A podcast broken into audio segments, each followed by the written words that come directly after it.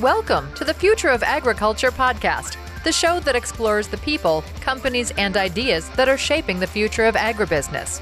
Innovation, resourcefulness, and collaboration are essential for feeding a growing population, and we believe the agriculture industry is up for the challenge.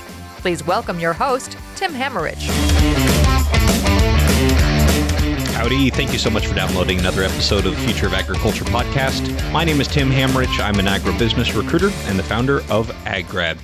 Hey, one of the things I love doing most about this podcast is the chance to view agriculture and agribusiness from a number of different lenses. That lens may be a farmer, a someone who works in agribusiness, a ag startup founder, a consumer, an educator, a parent. And every episode kind of contains a, a, bit of a different lens on our industry and the issues that are occurring in our industry. Certainly relevant to today's guest. We have on the show Sam Goldberg. Sam didn't grow up around agriculture. He is, in fact, a movie producer, which you're going to hear a lot more about how that process works. And he has been brought to agriculture through his work as a film producer when he was pitched a concept for a story about a grain entrapment incident. Um, and the events and characters leading up to this grain entrapment incident. For those of you who haven't been around grain or grain handling or grain processing, you may not know that grain entrapment or, or grain engulfment is a very, very real and very, very serious risk. Whenever you're handling grain, there inevitably becomes times where you are forced to either get into a bin or some sort of um, container that's storing the grain. Well, this is extremely dangerous uh, for a number of reasons. In, in, some cases, the grain can actually build up and stick to the wall, and it can fall and, and entrap or engulf um, someone in the bin. In other cases, it may seem like there is a solid uh, layer of grain when in reality underneath that layer it's just been bridged up and so it's actually empty space and you could get on there and the grain could fall uh, and you could become engulfed. It does not take very long at all. It's extremely quick and sudden for something to go from a normal circumstance of just handling grain in order to get it to go uh, out, out the bottom spout or through an auger or whatever the case may be to actually being fully engulfed, eh, almost like quicksand uh, in a way. So it's a very real risk, and it does kill a number of people um, in the United States and and globally. So it's it's an issue that even a lot of us in agriculture don't really know about or don't really think about it, but it's a real risk for farmers and people who work in the grain industry. Uh, there are a number of safety protocols that have been put in place which have decreased the number of deaths, but it's still a very real thing that happens. And so Sam was pitched this concept about a film that would talk about a rural community and the people who uh, ended up being involved in this grain entrapment incident. He was captivated by the concept, didn't know anything about about grain or, or about agriculture, and kind of caught fire and a passion for these rural communities and the way that agriculture holds everybody together. So I was really enthralled by this and also just enjoyed learning about the process of how a concept becomes a full length feature film. Uh, Sam right now has a short film that they just showed at the Tribeca Film Festival that uh, is kind of serving as a concept um, in order to raise the funds and to complete the process process of creating this full length feature film uh, about this about this story. So I I really enjoyed this interview. I know you will too. But without further ado, here's my guest, Sam Goldberg, an independent film producer from New York City.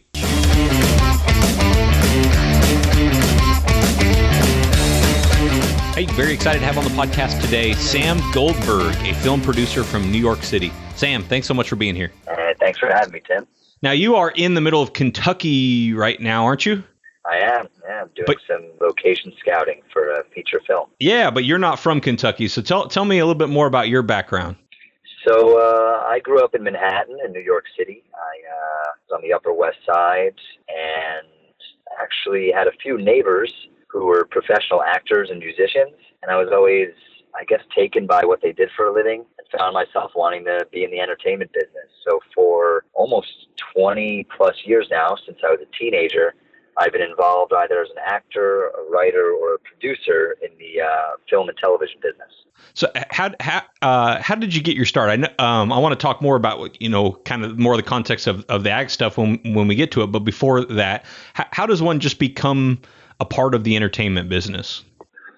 I had a lucky start, Tim. I uh, I went to a management company that represented child actors when I was eight or nine years old um, and they they signed me as a as like you know talent, I guess, like somebody that they could send on auditions.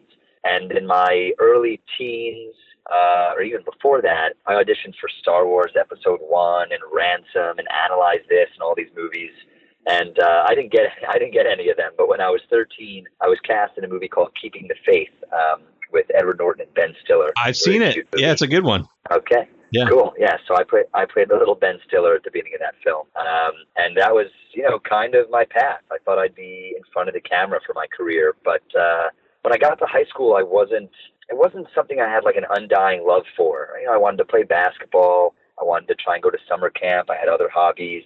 So I took a hiatus from performing, and then when I went to college in Philadelphia, I focused on on English language studies and cinema studies. And my love for filmmaking, entertainment, media, kind of built behind the camera. And I started doing some writing, doing some directing of theater, and then doing some producing of film. And, uh, you know, I guess like anything in life, right? You don't know exactly where you're going to end up, but as long as you follow that bullseye of your passion, uh, you tend to land on your feet. So uh, I'm still still looking for that footing, but feeling pretty excited about where I'm at at the moment. Awesome. So we have never met in person yet, uh, but I have to ask: Did did you grow up to look anything like Ben Stiller?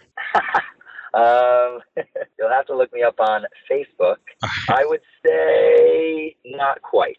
All right. Not quite. We, ironically, and they may get angry at me in retrospect, but Ben Stiller has blue eyes and I have dark brown eyes. But they cast me as the young Ben Stiller anyway, so I guess uh, I guess the, the audience was so taken by the movie's comedy they pay close enough attention to that one. There you go. A little bit of suspension of, of disbelief there.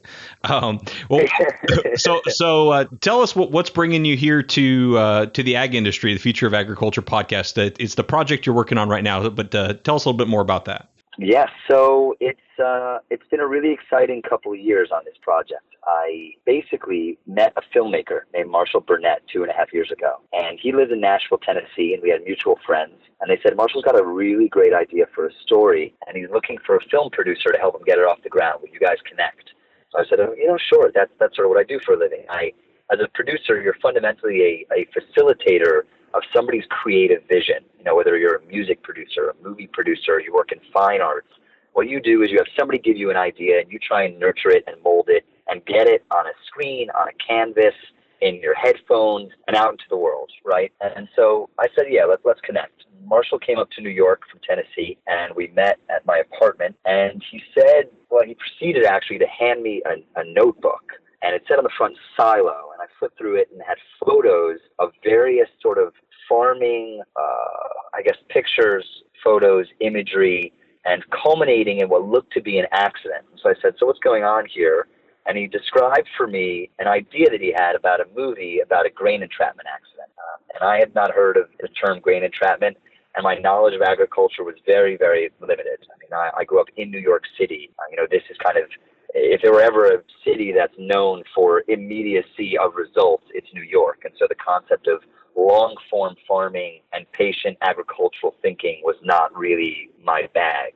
Uh, so I was immediately taken by it because I think I, I like stuff that I get to learn about for the first time. And I also thought that the idea of doing a movie that was about an, an accident or a rescue could make something provocative and interesting. So, uh, so Marshall Burnett, who's a director down in Nashville, uh, decided to sort of recount for me an idea he had about a grain entrapment story, where essentially we would get to know a, a, family in a small farm town in middle America, and you know a certain portion into the movie, like what we call the end of Act One, an accident befalls two brothers on a farm, corn, a corn and, and soy operation, and they get stuck in a bin, and then the movie is an ensemble piece of you know various different personalities in this community all of whom know each other because, uh, like I've learned, a lot of these farm towns, you know, between 800 and 2,000 people. It's like a local family. You know, the guy who comes to rescue you could be your uncle, your friend, even your dad.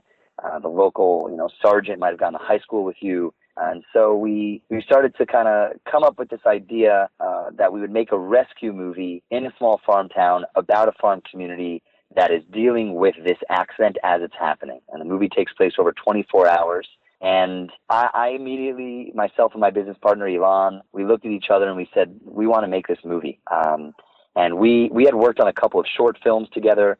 We had developed a couple of larger budget projects at the studios. We had one at Warner Brothers, um, another one with a company called the Weinstein Company. But we hadn't yet had a movie that we wanted to go spend two, three, four years on and pour ourselves into that we knew we could raise the money for independently and logisticate on our own. And so we, we said to Marshall, we're in, buddy. Let's, let's do this. So we found a screenwriter, a guy named Jason Williamson, who was actually writing plays in New York, but he's from a farm town in North Carolina. We sent him down to meet Marshall in Nashville. They drove around a few states down south, um, and they just did some, you know, information gathering. They wanted to make sure that they were accurate, authentic, etc. They started to write a script together. They wrote a great screenplay, which is currently called Silo, and that began this kind of. Uh, I don't want to be cliche, but it's been a journey, like a journey towards making a movie that accurately depicts the plight of the corn farmer through the lens of one of these sort of harrowing accidents. And um, I'm in Kentucky right now, scouting farm locations to make a pretty big movie at the end of this summer. So, as a as a producer, a film producer, I'm sure you probably get pitched all the time. I mean, everybody thinks that you know. I'm sure if if we sat here for a minute, I could probably spread out five ideas I would love to see for a movie. What compelled you and your business partner about this idea specifically? I've been thinking about it lately as concentric circles. Um, the the first concentric circle, which was the widest one, was this would make an entertaining movie. And we want to make movies and TV shows that are entertaining, that people can go and watch and enjoy themselves, and that they can leave the theater with something thought provoking and, and a, a conversation driver. That was the first concentric circle. Kind of superficial, but you know we trade in ideas and some ideas are better than others right the second concentric circle was I know very little about agriculture, and I've been paying attention to movies over the last decade or so, and there just aren't a lot of movies that are capturing this way of life. Uh, you know, evidence being, you know, I'm 30 years old. I've been working in the business for eight years, and this is the first time I had seen an idea of this nature. So, for whatever reason, it's not being focused on. So I thought, okay, cool now there might be a market for this movie, right? Like there haven't been a lot of them. So not only is it entertaining, but now there's a market. And going one level further, as we dug in and we talked to more and more experts in the field, educators, nonprofits, safety experts, farmers, they're really concerned about farm safety. Um, you know, like most industries, technology has made technology and education has made them safer. But these grain entrapment accidents are so niche and and challenging to both prevent and be reactive to, that it started to become a bit more than just a movie and something that had more social resonance to it. So not only could this be a project that maybe helped save lives eventually, if it went broad enough and got enough people to see it and scared them enough to want to be safe when they're going into a bin or, or driving a tractor or something else, but also because there haven't been a lot of movies about this way of life, and because frankly, there's some very divisive dialogue at the moment in our country between coastal cities and middle America. This to me represents a potential bridge for conversation where a, a, segment of the population can be humanized in such a way that is relatable to anybody. Nobody would ever go through an accident like this. And I don't care if you work in a big city or a small farm town and not feel that emotional impact. And fundamentally, movies, I think, should produce empathy and build dialogue. And uh, that's sort of the bigger, definitely the bigger, more lofty goal here. Um, and so that's why I'm excited to be on this podcast, Tim, honestly, because this kind of publicity this kind of microphone, it helps a project like this immensely. So I appreciate it. No, I appreciate it. I, am I'm, I'm really enthralled by by just this whole process. Um, so so you and your partner say yes, this is something we want to c- commit to for the next two, three, maybe even four years to to seeing this project come to life. You hire the screenwriter. Uh, he's he's drafting the script. Then what do you do? What's the next stage in the process? So this has been a winding road. We we went a little bit a circuitous route to getting towards making the big movie. Uh, the screenplay was finished. We had what you call like a polished draft of it last January, and we need to film the big movie before harvest because we can't get in the way of farmers who are trying to harvest their grain. You know, there's a lot of work. It's 24 hour days, and they can't have a film crew around there kind of disrupting their work. And so by the time we had the script last year in 2016, we didn't have time to logisticate and fundraise for the bigger movie. So I called Marshall with Elon and uh, we said, you know, what can we do in the interim that can help pitch the bigger film, right? Like, how can we get the script out there, but couple it with something that'll be like a companion piece that'll get people interested in the visual nature of this. Because as I said, I didn't know what a grain entrapment was. And even Marshall, who grew up in a farm town in Tennessee, didn't know what a grain entrapment was. So maybe this would be a way to, maybe we could find a way to visually portray what it is we were trying to do. And so Marshall had an idea that we go shoot what we'd call like a proof of concept documentary, something that we could send along with our screenplay to people to get them interested in the project, you know, whether it be as a fundraising tool or just a marketing tool for other purposes. So last May, uh, right around Mother's Day, actually, really right around this time of year, we went to Rising Sun, Indiana, and filmed the short version of the movie Silo that we called Silo colon Edge of the Real World. Um, and uh, we'll talk a bit more about the title later and kind of why we why we titled it that and gave it that byline. But we went to Rising Sun. We connected with a farmer named Adam Fox and his dad Sam, and we basically shot a day in the life of a corn farmer like Adam and a day in the life of a high school student named Clay Altoff. Um, and it sort of represented two sides of this way of life and represented two people who could be the potential victims or saviors of one of these accidents. And so our, our documentary is 10 minutes long and it's very atmospheric. And we found that it kind of, it's a little bit chilling. People get a little bit nervous while watching it, a little bit scared while watching it. And I guess that's a little bit the goal um, is to show people like, hey, this is, this is not your everyday accident. Um, and if you just go about your everyday operation without paying much attention, this could happen to you. So just pay more attention. And um, it served us well. And so now we, we've got our script, we've got our short documentary. Now we're fundraising, and I'm in Kentucky scouting our farms. And uh, the game plan is to shoot last week of August and make, you know, a 90 minute thrilling movie that hopefully will open in thousands of theaters around the country. Well, you're very kind enough to let me view the, the short documentary, and I would agree it is it's it's definitely chilling. It, it hit me hard. I um, before I got into this business, I w- um, actually managed a grain facility in Benkelman, Nebraska. So I, ha- I have been in grain bins, you know, shoveling grain. Um, I have managed other people that that that were you know in grain bins or working around bins nonstop, and it's a real issue. In fact, in the uh, or in the short documentary, uh, it says that since 1964, there's been 1,156 people that have died in grain bin accidents and 200 yeah, of those yeah. have been 200 of those have been teenage boys, uh, and that just hit mm-hmm. me really really hard. I mean this is just a it's a it's a tragic event. And like you said um, it's very very difficult to be proactive about it because you have to get the rest of the grain out of there somehow. And grain does bridge up. It does build up on the edges.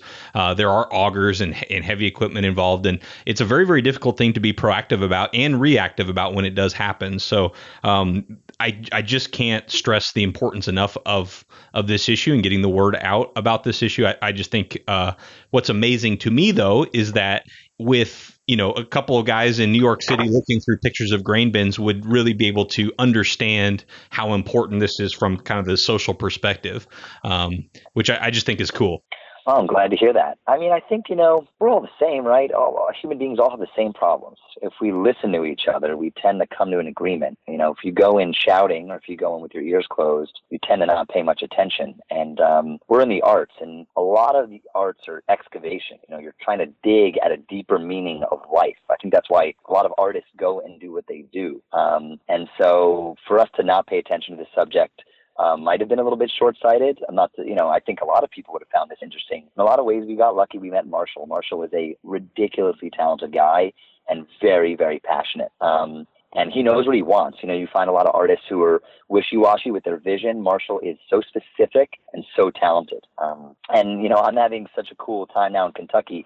I spent all day today with a guy named Dale Dobson, and Dale is kind of the foremost grain bin safety expert, and he's been driving me around LaRue County and beyond there here in Kentucky and introducing me to people, showing me how grain works through the auger system and the ways to prevent and be reactive to these accidents. So you know, I'm a city slicker, but at some point I'm going to be a grain entrapment and agricultural expert, and that will serve me well. Hopefully, not just artistically. I love it. Yeah. So, so you mentioned earlier about why you're calling it uh, silo. Obviously, silo and bin; those terms are, are, depending on which part of the country you're in, they're used fairly interchangeably. But um, edge of the world is kind of the tagline. What, where did the uh, thought process come from f- for that? So there's a line in our documentary where Clay, the high school student, in his car, and he says that you know he's about to figure out what he's going to do with his life.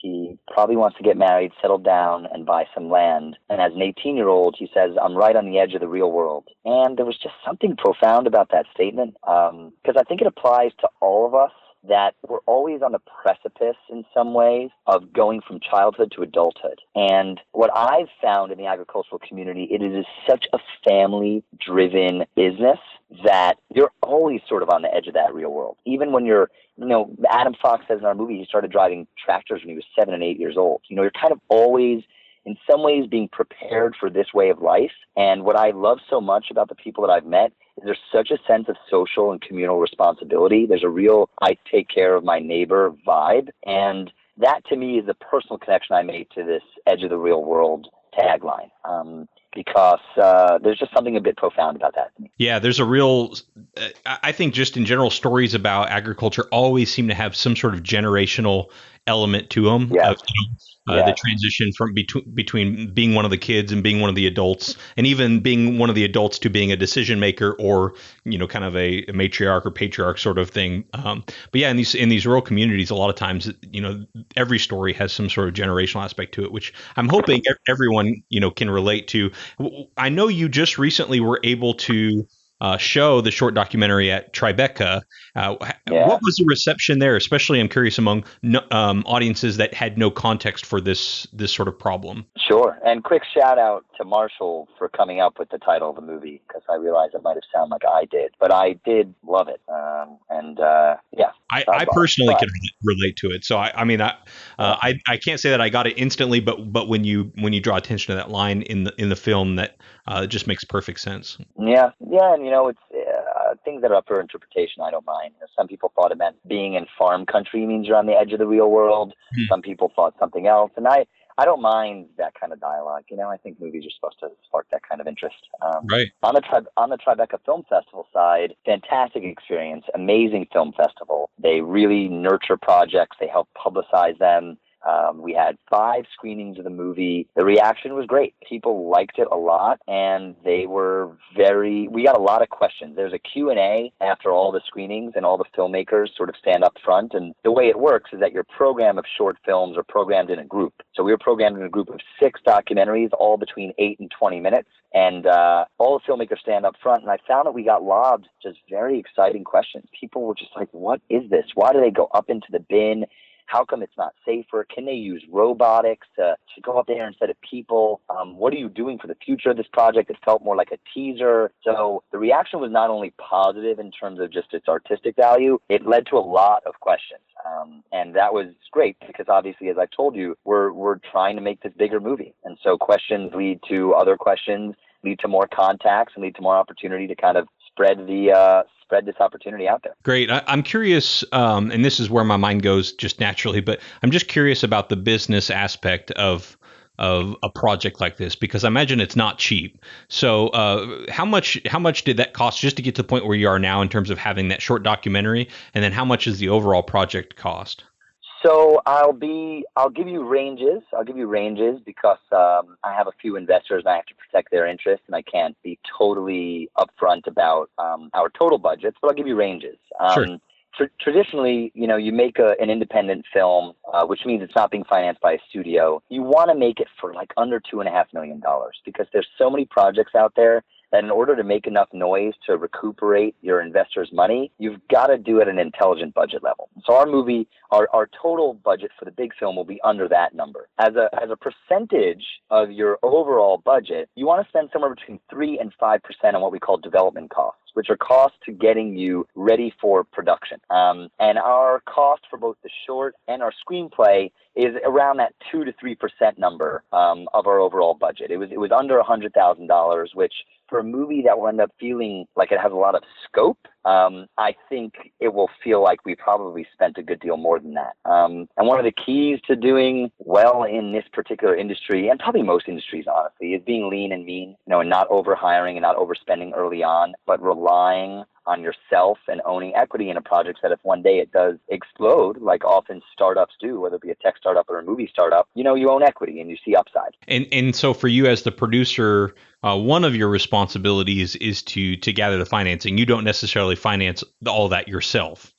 Oh, I wish, Tim. I wish. I, I, I, if only, my friend. One day, one day, when when Silo's on ten thousand screens around the country, we will. Uh, I'll start financing my own movies. Um, Uh, I did. I did put up some of the initial financing myself, as did my business partner. Um, and we had a really great guy named Carl Radke come on board and help finance the short film.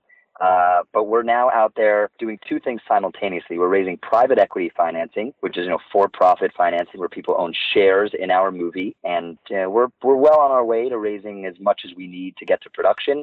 But then we're also working with what you call a fiscal sponsor, which is a nonprofit that helps finance media companies or film companies in particular that have a social action element to them, that have some level of social responsibility and educational extension. Um, and we definitely want Silo to be in that category. We want to use this to educate people on farm safety, eventually give a portion of profits towards nonprofits that work towards that and so we're also actually raising money in the form of nonprofit tax deductible donations. Um, and, you know, if anybody on this podcast is interested, we're, uh, we're at silothefilm.com and uh, we have a donations tab and you can get involved in our movie in whatever way you feel fit. Definitely. And we will, we will most definitely link that into the show notes as well so that uh, if people want to get involved. I, I know this is an issue. Um, well, there's, there's two things here that I think would really resonate. Number one is uh, what you said, which I, I feel like the rural stories, the the agriculturally related stories are underrepresented um, in film. And then number two, this this issue um, uh, hits really close to home for for a lot of especially Midwest uh, people from the Midwest or people who are connected to farming in the Midwest because um, almost everybody knows of somebody who uh, who has been mm. touched by by these types of incidents. So uh, mm. certainly we'll link that up and encourage people to go um, to go check that out. So uh, the stage we're at right now, you're you're raising uh, you're raising the funding to to cover the expenses. You were planning to shoot in August, and then uh, I imagine do you already have like a cast put together and all that? So we're going out to cast next week. Um, our final screenplay will be finished on Thursday. We have an awesome casting director. She's worked on shows like Girls and House of Cards and some great independent films as well.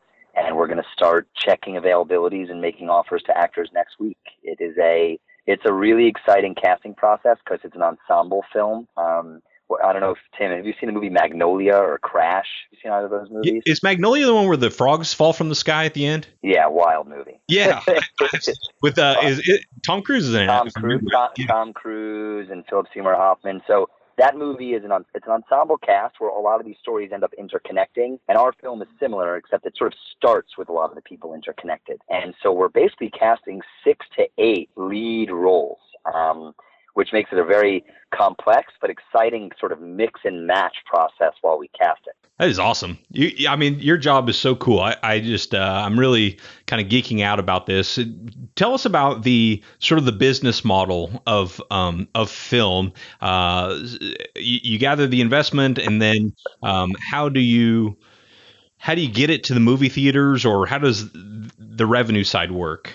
Cool. Well, we, you know, we'll raise financing for the movie. It's uh, there's sort of standard premiums that investors are entitled to until profits split between the creative side and the investor side. And then, you know, you make your movie, right? You finish production, you go to the post production house. You know, we'll probably do it in either Tennessee, Kentucky, or New York, maybe Los Angeles. We'll see. And then we'll edit the movie, we'll put it together.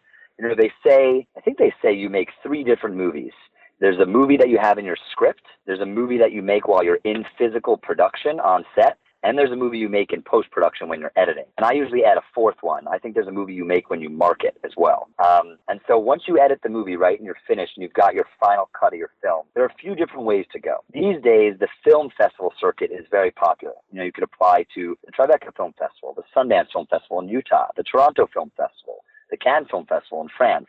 And if you get into one of those major festivals, buyers, distributors like Warner Brothers, Fox Searchlight, A24, Sony Pictures Classics. They go to these festivals and they look for movies that are unattached and they would buy them and then they distribute them to exhibitors, you know, theaters around the country and then to other, you know, what we call ancillary revenue streams like video on demand, pay-per-view, iTunes, broadcast, international. And there are a lot of different ways to skin the cat financially. So you can be bought by one of these companies and they can give you what's called a minimum guarantee, which is a nice chunky sum of money that hopefully gets your money out plus, you know, some sort of profit. And then you also see back end profit participation in all these various potential revenue streams. Um, so that's one way to go is you get bought out by a distributor. The other way to go is to potentially self distribute the movie. You know, I'm here in Kentucky and I'll be actually in Indiana at the end of the week as well, where we shot Silo Edge of the Real World, the short. And we're building a lot of cool relationships with local theaters, landmark theaters, uh, churches, farmers, universities. And there's a world in which we might consider actually self distributing our film and creating personal relationships with people who'd like to screen the movie so that we can maybe not have to work with an intermediary or a middleman, but we can sort of collect revenue directly from our consumer. Um, and, you know, obviously there are a lot of people in this country. There are a lot of people interested in entertainment and movie going. And so I'm hoping both of these options will be very viable and we'll have a clear picture of things once we finish editing, which will likely happen sometime in December. Is there a place on your website where where um, someone could just sign up to kind of keep on the list if you ever do want to, you know, uh, you want distributors or people to show private screenings or anything like that that they can get involved now? So there are two places I'd go. We are on Facebook, and you could just put in search in Silo the Film and follow us on Facebook. You can either direct message us um, or at silothefilm.com, you can contact us directly and just shoot us an email. And we're we're always looking to make new friends, new connections, and uh, it could be somebody who wants to donate or invest in the movie. It could be somebody who wants to screen the movie. It could just be somebody who wants to be uh, another voice in the room and has an idea about how we should make this movie. We're truly we want to be as authentic as possible. And so we've definitely been canvassing the world of agriculture and the world of movie making to make sure we make the best possible product story. Random question for you. You have your, your grain bin expert, uh, grain entrapment expert. Where do you find someone like that? When you, I'm sure whatever film you work on, you need to find these random experts. Is there like a database of just like random knowledge somewhere? How did you find him? How did I find Dale?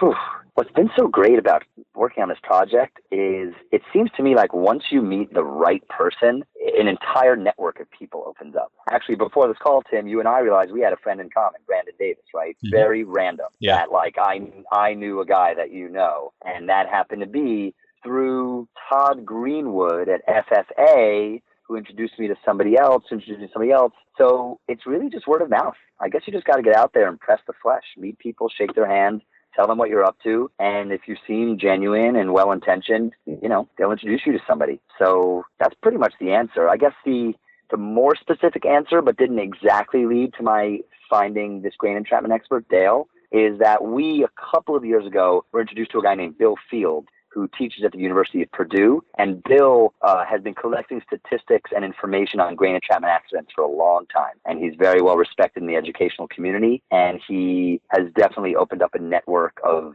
people and a wealth of knowledge to us on the subject. Well, I'm so excited about this. I, I really appreciate Sam you taking the time uh, because I'm I'm just uh, I, I feel like uh, I p- personally invested in this project now just because uh, of uh, the excitement I have uh, to get this message out there, and I, I, think it is going to make for a very, very um, compelling story, whether or not you, you, knew of grain bin entrapments before this podcast or not. But thank you for taking the time. We're going to link up in the show notes because if you're listening out there and either you've always thought it would be interesting to invest in a movie you really believed in and you want to get in touch with Sam from an investment perspective, or you think you might want to have a community that you could distribute the movie to, uh, or you just are interested in when the movie comes out and you want to tune in, uh, Sam, why don't you give us that uh, that website one more time? Definitely. So we're at www.silothefilm.com and then Facebook. Just search Silo the Film. And shout out to Tim Hammerich because uh, I had never listened to an agriculture podcast. And I bopped around, listened to a bunch, and I love what you do. It's really actually helped form a lot of my opinions on the subject.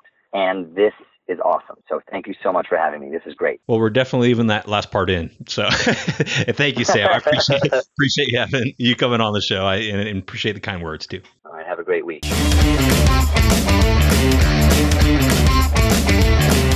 How cool was that? Huh? That was really a lot of fun for me to learn about the movie process and, and especially to talk about agriculture being brought to uh, to the big screen. So I hope you enjoyed that interview. I know I did. It went a little bit longer than I'd like, but I just couldn't bring myself to cut anything out. Uh, enjoyed to hear Sam's passion for what he does and and the passion that he's developed for the agriculture industry. Hey, if you have not heard, we are now part of the Farm and Rural Ag Network, which is kind of the first of its kind network of agriculture related podcasts. So you can check out more information about this show as well as several others at farmruralag.com. And while you're at it, take 30 seconds and leave us a review on iTunes. Uh, we just got a great review from Messin33 who says, interesting and diverse. My brother introduced me to the podcast, and I have to say, it is one of my favorites. I love the diverse guests that Tim has on and how he helps tell their stories. The podcast is professional and easy listening. Keep up the good work. And if you read this on the podcast, hi, Kevin.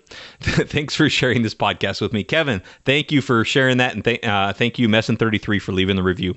If you haven't yet, yet, please take 30 seconds yourself, leave us a positive rating and review so that we can spread the word about stories like Sam's and other cool stories happening in the industry of agriculture. Thanks so much for staying all the way to the end, and we will be back next week.